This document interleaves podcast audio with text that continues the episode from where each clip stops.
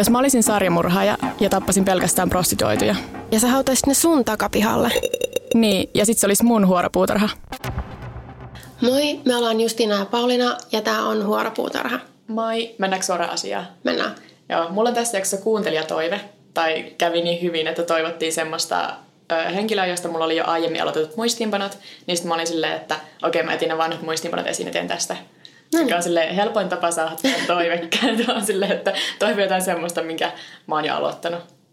Mikä on vähän vaikea ehkä, mutta Kuitenkin mä aion kertoa sulle Tsutomu Miyazakista, joka oli japanilainen sarjamurhaaja, kannibaali ja nekrofiili, ja joka mm. tunnettiin myös nimillä otakumurhaaja ja pikkutyttömurhaaja. Tää on niinku hyviä... Kaikki ainekset on kyllä nyt tässä. Joo. Tsutomu Miyazaki syntyi Tokiossa, Japanissa vuonna 1962 ja sillä oli synnynnäinen vikaisen ranteissa, mikä johti siihen, että se ei pystynyt kääntämään sen rannetta ja kättä sille itsenäisesti, vaan sen piti kääntää koko käsivartta. Mä nyt näytän sulle tämän, miten se tehdään, mutta kun tämä on podcast, niin se ei hirveästi ehkä. Mutta joo, siis se oli tosiaan sille, että sen ranteet oli vähän oudot. Ja niin kuin me ollaan jo aiemmin todettu, niin lapset on kamalia, niin sitten sitä kiusattiin aika rankasti koulussa tästä sen fyysisestä poikkeavuudesta. No. Mikä sitten tota, varmasti vaikutti siihen, että miten itsetunto rakentuu ja muuhun. Ja Tsutomu olisikin halunnut opiskella englantia yliopistossa ja tulla opettajaksi, mutta sitten se arvosanat oli niin huonot, koska se ei hirveästi halunnut käydä paikallisella koulussa, niin sen piti sitten hylätä tämä unelma ja keksiä jotain muuta. Ja se alkoikin sitten valokuvata sille ihan ammatikseen, mikä myös tulee myöhemmin esille. No ei, mä, musta tuntuu, että se ei tule esille millään kivalla tavalla. Ei, muista missä podcastissa me ollaan. Niin. Nuoruudessa Tutom oli etäinen niin sen perheen kanssa, että sillä oli kaksi nuorempaa siskoa, jotka inhos sitä. Ja sitten se vanhempikin kanssa oli aika etäinen, kun sillä oli aika menestyvät vanhemmat ja se ei halunnut jatkaa niiden perheen firmassa, vaan se olisi halunnut olla opettaja alun perin. Mutta sitten sillä oli isoisä, jonka kanssa se oli läheinen – mutta vuonna 1988 Tsutomon ollessa 25-vuotias tämä isoisä kuolee, mikä on tietty iso järkytys, koska tämä oli periaatteessa niin kuin ainut läheinen ihminen se elämässä. Ja sitten tunteakseen olevansa lähellä isoisänsä, Tsutomu syö osan isoisänsä tuhkista. Mutta tämä on... Okei, okay. mä olin silleen syö, mä olin silleen eikä. Sitten kun sanoit tuhkista, mä olin vähän helpottunut. Joo, no siis Tämä on vasta alkua. Siis okay. Oikeastaan tämä oli niinku, siinä vaiheessa kun mä olin päässyt loppuun asti siinä artikkelissa, mitä mä luin, niin mä olin silleen, tämä oli vielä aika pientä. Isoisän tuhkat. Mutta joo, tämä isoisän kuolema saattoi toimia sille jonkinlaisena laukasimena tai alkusysäyksenä näille mun teoille. Sillä vain kolme kuukautta sen jälkeen, elokuun 22. päivä 1988, Tsutomu kidnappaa neljävuotiaan Mari Konnon, joka oli leikkimässä ystävänsä kanssa ulkona – Tsutomu ajaa Marin kanssa syrjäiseen metsään, missä kuristaa tämän ja sen jälkeen seksuaalisesti hyväksikäyttää sen ruumista. Tsutomu piilottaa sen Marin ruumiin metsään ja sitten myöhemmin palaa irroittamaan ruumista kädet ja jalat, jotka se sitten vie säilöön omaan vaatekaappinsa muistona tästä ensimmäisestä murhastaan. Okei. Ja oliko siinä niinku mitään niinku aikaisempaa, mikä olisi yhtään viitannut tommoseen, että se saattaa sen, sen teot ja elämä saattaa eskaloitua tommoseen muuta kuin sitten totta kai siellä oli rankka lapsuus ja perheelämä. No siis ilmeisesti se, mä luin sitten joku semmoisen psykologianalyysin tästä, niin se oli sitä mieltä, että Tutom oli niinku pedofiili ensin ja murheava sen jälkeen, että kaikki okay. liittyi siihen, että Joo. se oli pedofiili ja sitten ehkä osittain sen jotkut tutut on spekuloinut, että koska se oli niin epävarma oma ikäisten naisten seurassa, niin sitten se olisi viehättynyt nuorista tytöistä, että se oli myös valokuvannut paljon, niin kuin mennyt jonnekin lasten urheilukerhoihin ja valokuvannut niitä. Mikä nyt sille oikein, jos sä harrastat valokuvausta, niin se nyt, jos ne kuvat on ihan asiallisia, niin joo, mutta sitten kun se paljastuu, että sä oot tämmöinen tyyppi, niin kaikki se alkaa näyttää epäilyttävältä. Jep. Ähm, Loput Marin ruumiista Tutomu polttaa, pakkaa laatikkoon, johon laittaa mukaan myös muutamia Marin hampaita ja kuvia sen vaatteista, sekä postikortin, jossa lukee Mari, tuhkattu, luut, tutki, todista ja sitten lähettää kaiken tämän Marin perheelle postissa. Et ei se mikään sellainen ujo ja kiltti ollut missään nimessä. Tämä on niinku selvästi niinku maksimoi sen trauman, mikä sille perheelle tulee. Joo, että se ihan selkeästi haluaa vaan niinku, oikein niinku, siis tuottaa tuskaa sille perheelle ja niinku näyttää, että hei, tässä on teidän lapsi. Joo. Sitten noin kaksi kuukautta myöhemmin Tsutomu kidnappaa seitsemänvuotiaan tytön Masamin ja ajaa sen samaan paikkaan, jossa murhasi Mari Konnon ja sitten kuristaa Masamin. Tsutomu ottaa Masamin vaatteet mukaan sen muistoksi ja jättää ruumiin sinne syrjäiseen paikkaan, missä sitä ei sitten löydetäkään ennen kuin, sit, kun Tsutomu jää kiinni ja tunnustaa. Saman vuoden joulukuussa Tsutomu kidnappaa neljävuotiaan Erika Nanban ja ajaa tämän kanssa syrjäiselle parkkipaikalle. Parkkipaikalla Tsutomu pakottaa Erikan riisuutumaan ja ottaa tästä valokuvia ja sitten murhaa Erikan samalla tavalla kuin nämä aiemmatkin tytöt. Ja Tsutomu ottaa taas yhteyttä uhrin perheeseen lähettämällä postikortti, jossa lukee Erika, kylmä, yskä, kurkku, lepo, kuolema. Oh,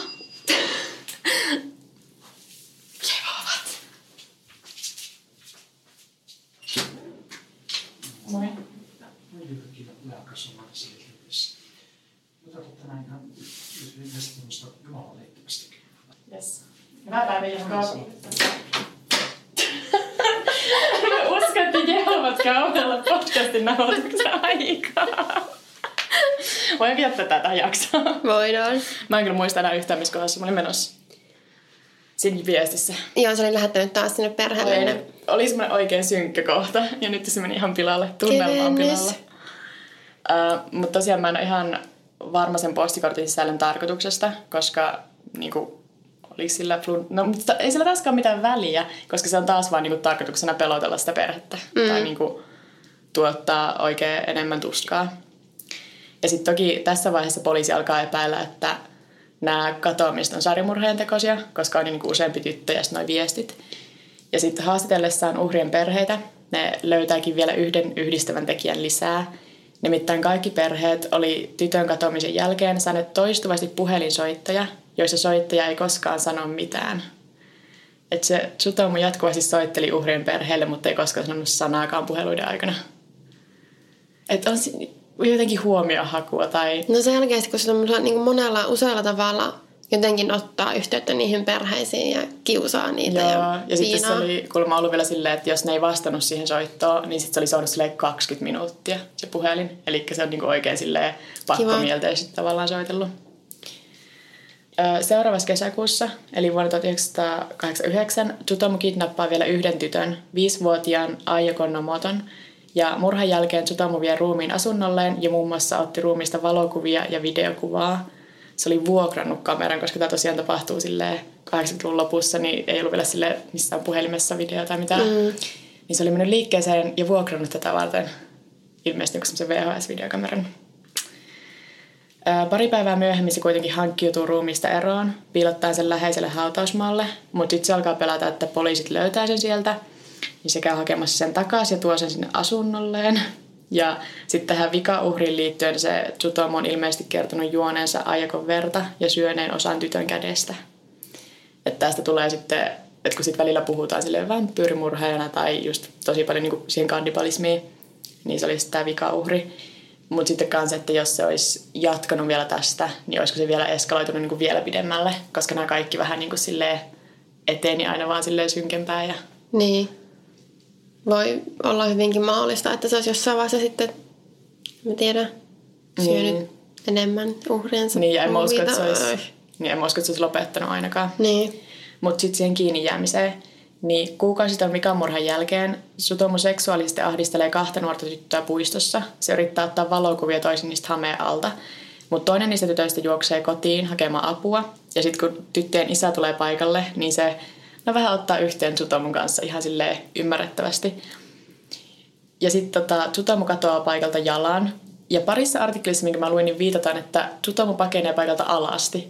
Mä olin silleen, oliko se riisuutunut niinku siinä välissä vaan sillä puistossa? Mutta siis toki, jos se aiko myös niinku raiskata ja murhata tämänkin tytön, niin ehkä. Ehkä. Mutta sitten kun kaikki artikkelit ei maininnut tätä, niin sit mä olin myös sillä vaikka tässä oli joku ki- kääntämisjuttukin. Um, mutta jos tosiaan pakenee jalan sieltä, mutta sitten myöhemmin samana päivänä se palaa hakemaan autoa sieltä, koska se jätti niin kuin sinne puiston läheisyyteen autonsa. Ja poliisit on silloin siellä valmiina odottamassa sitä, koska totta kai ne on. Ja poliisit toteuttaa kotietsinnän. Ja siis sieltä Tsutomun pienestä kahden huoneen asunnosta löytyy 5763 VHS-kasettia. joista osa on anime, kauhuleffoja, pornoa, mutta sitten niiden joukossa on myös videokuvaa näistä sen uhreista. Ja sitten myös uhrien ruumiiden jäänteitä löytyy asunnolta, että se ei ole mitenkään sitten enää epäiltävissä, että onko niillä murheja vai ei. Okei, mutta miten niin monta VHS-kasettia mahtuu asuntoon? Siis siitä on kuvia jossain netissä. Ja siis se on vaan niin kuin seinän pieltymykset on kaikki täynnä VHS-kasetteja. Ja sitten siitä on just tullut vähän semmoinen, että koska siellä oli sit tosi paljon just kaikkea kauhuleffoja ja semmoisia, mitä on joskus epäilty, että ne olisi niin snuff-filmejä niin oikeita kidutusta. Niistä niitäkin on käyty läpi. Ja sitten on tullut aika iso juttu sit internetissä. Ja sitten just kanssa se otaku murhaaja, koska niinku se oli selvästi semmoinen, joka vaan hengäsi kotona katsomassa koululeffoja. Mä tiedän. Ja ö, tosiaan sitten on ihan varma, että joo, että meillä on nyt tämä murhaaja käsissä, niin kuulusteluissa Tsutomu tunnustaa nopeasti murhaneensa neljä tyttöä ja myös nämä sen nekrofiliset ja kannibaliset tekoonsa, mutta puhuu myös sekaavia siitä, kuinka alter ego nimeltä Rottamies olisi pakottanut sen tekemään nämä murhat. Sitten se myös yhdessä oikeudenkäynnissä piirtää kuvan siitä rottamiehestä, mikä määräili sitä. Ahaa.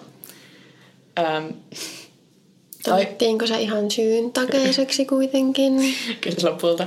Oikeudenkäynnit alkaa vuonna 1990 ja ne kestää seitsemän vuotta. Aha. Oikeussalissa Tsutomo käyttäytyy tyynesti, mutta se puhuu yhä välillä sille epäloogisesti tai vähän semmoisia outoja ja syyttää tosiaan sitä alter teoistaan.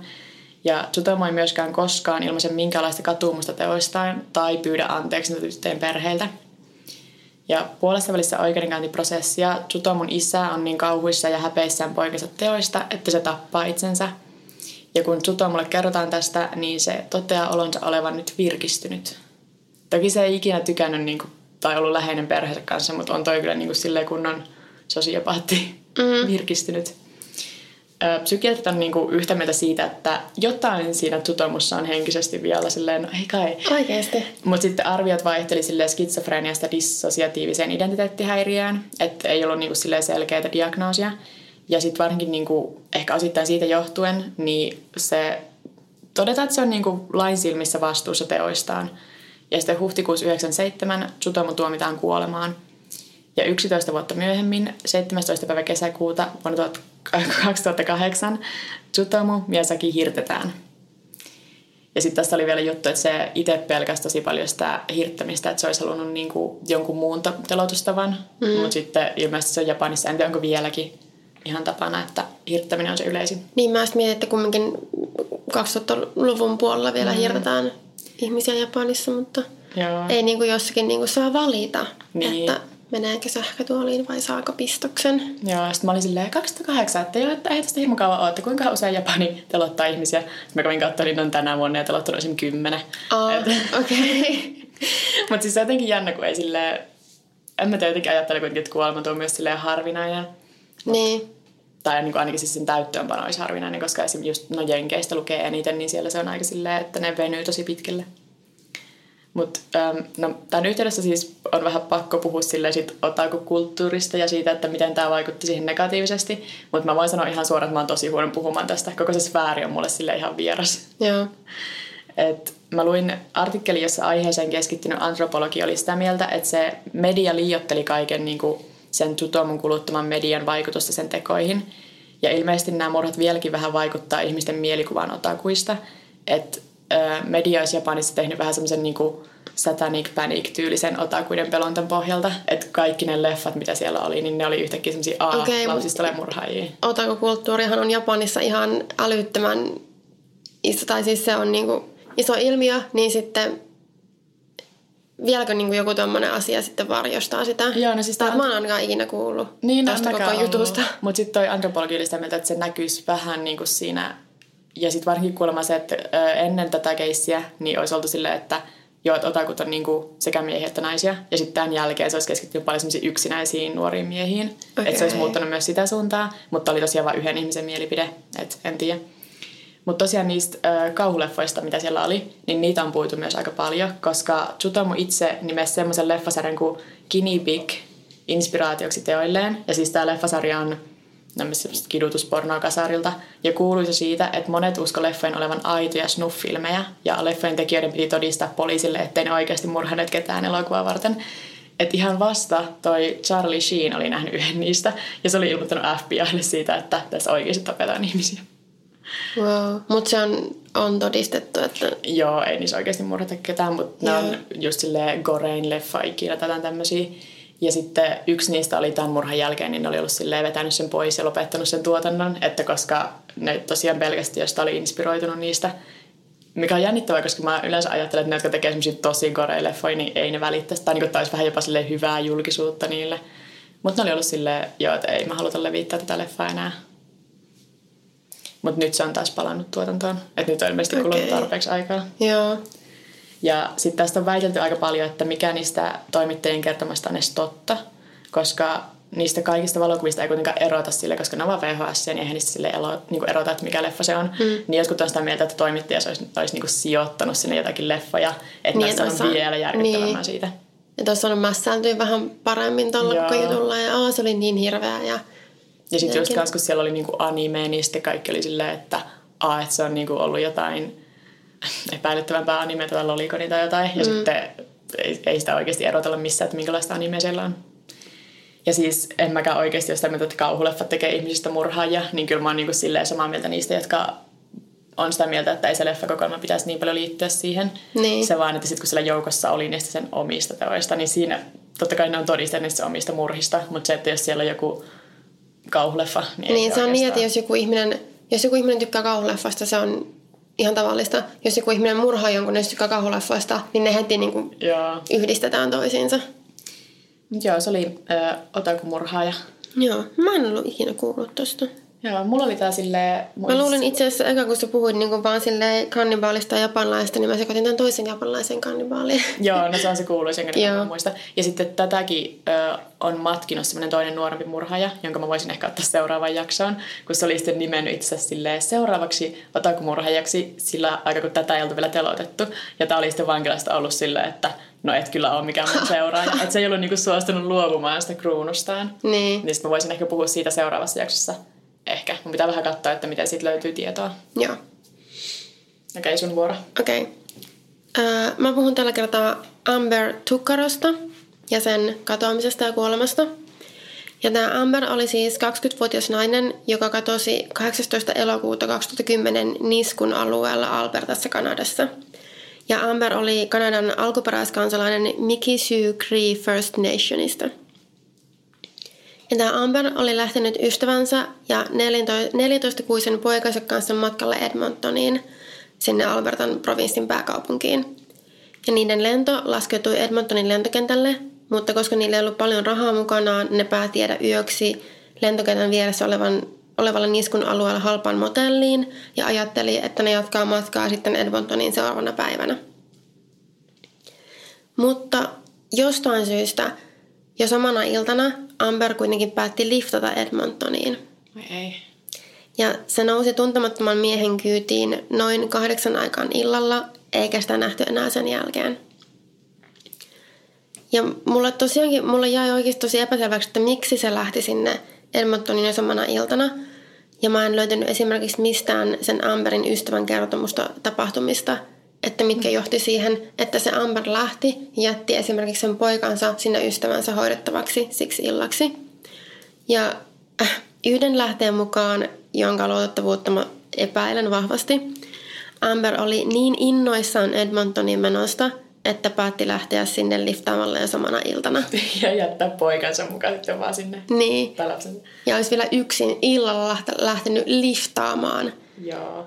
Et, en mä tiedä. Mun mielestä siinä ei ole mitään järkeä, että just että se olisi lähtenyt yksin.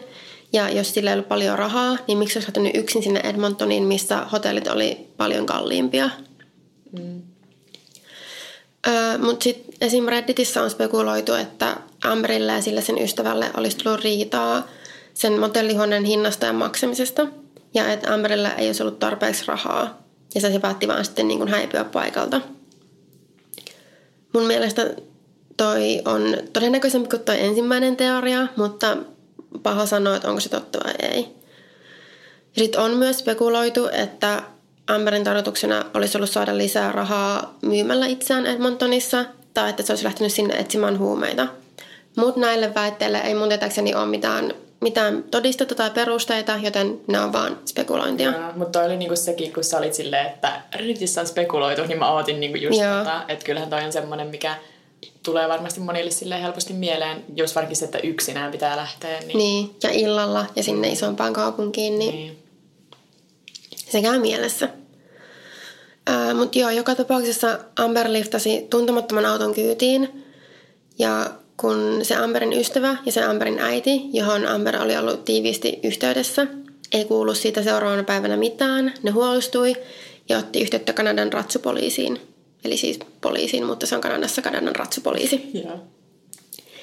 Ja tämä Amberin äiti Tutsi halusi tehdä tyttärestään katoamisilmoituksen, mutta on sanonut haastattelussa, ettei poliisi ottanut sitä oikeastaan vakavasti, vaan sanoi, että Amber on varmaan jo, vaan jossain juhlimassa ja kyllä se soittaa, kyllä se palaa kotiin.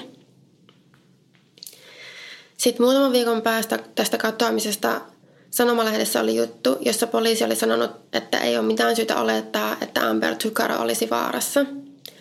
Ja poliisi myös poisti sen kadonneiden henkilöiden listalta kertomatta Amberin perheelle.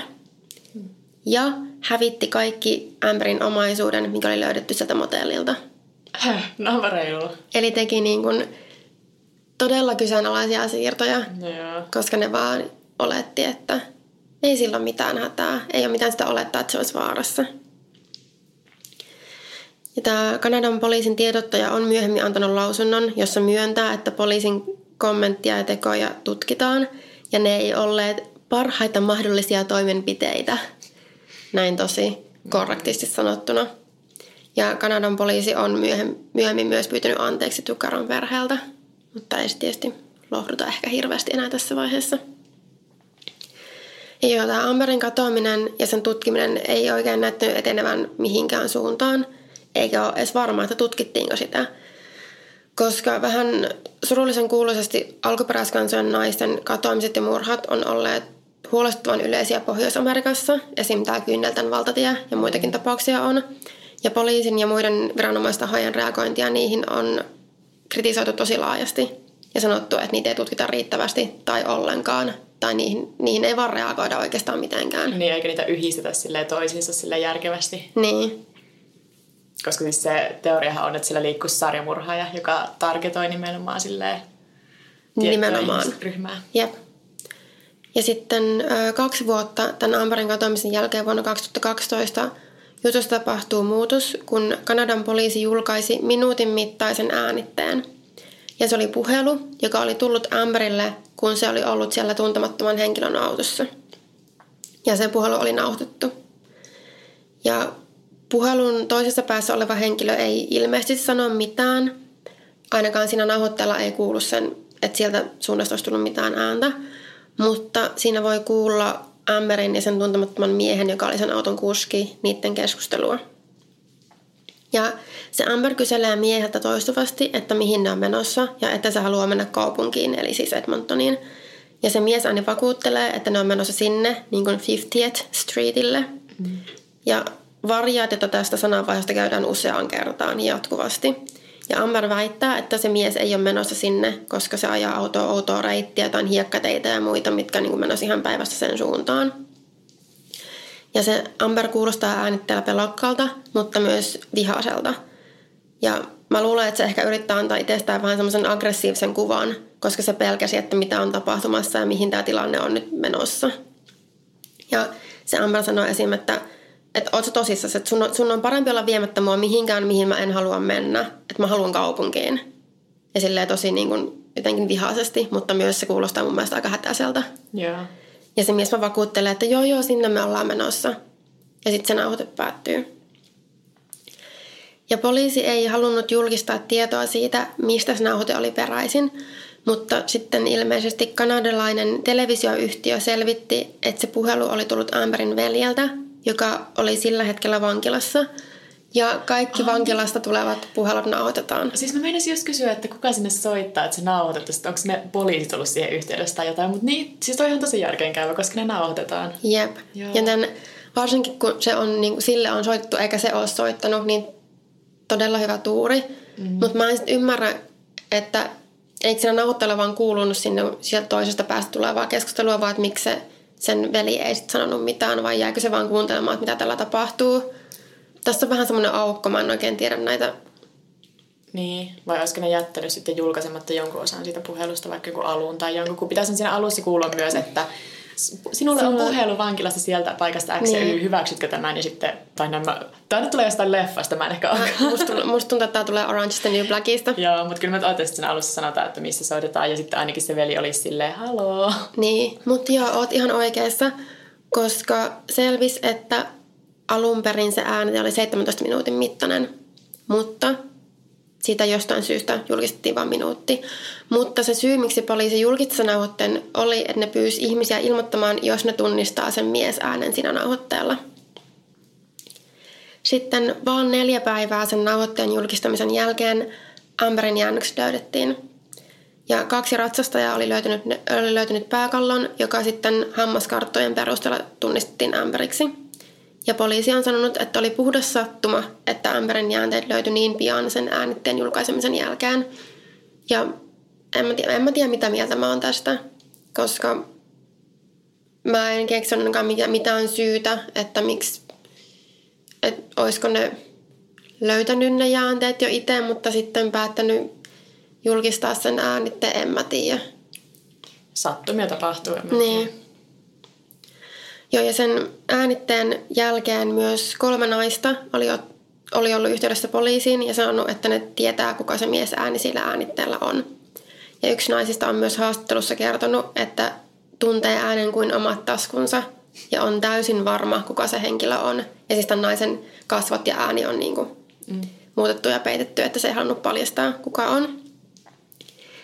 Ja siis nämä kaikki naiset sanoo, että se on sama henkilö. Mutta poliisi kuitenkin ilmoitti, että tämä henkilö ei ollut epäiltynä Amberin surmasta. Ja sitten se nainen sanoi siinä haastattelussa, että mä en usko, että poliisi tutki tätä vihjettä kovin tarkkaan. Mikä on ihan mahdollista. Tai sitten ei. Mikä on todella raivostuttavaa, koska he ei voi tietää. Mm. Joo, ja ketään epäiltyjä tai nimiä ei ikinä julkistettu, mutta internet näyttää kollektiivisesti olevan sitä mieltä, että syyllinen on mies nimeltään Patrick Carson. Ja mä otin vähän selvää tästä ihmisestä ja tämä on todella outoa, todella kriipiä. Ja se on siis Albertassa asuva seksuaalirikollinen, joka oli tuomittu aiemmin nuoren naiseen kohdistuneesta seksuaalisesta väkivallasta.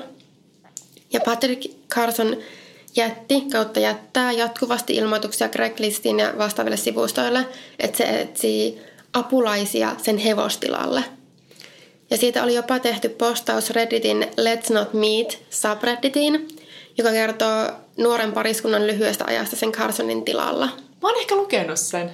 Joo. Ja se, mä luin sen. suostuu, tai niinku, se on levinnyt aika paljon mun Joo, mielestä. mä luin sen ja se oli, se oli vaan todella outoa. Joo. Ja tota, sitä, sitä Carsonia ja sen käytöstä kuvaillaan niin todella epäilyttäväksi ja oudoksi ja jopa aggressiiviseksi. Ja sitä varoitellaan oikeasti ympäri internettiä. Mä löysin semmoisen niin blog, Spotissa oli niin semmoinen blogi, missä varoiteltiin, että älä, älä, mene, älä ota yhteyttä tähän miehen, älä niin mene tämän hevostilalle. Joo, tämä on sama, josta mä oon nähnyt niitä nimenomaan just Redditissä. Ja... Joo, joo.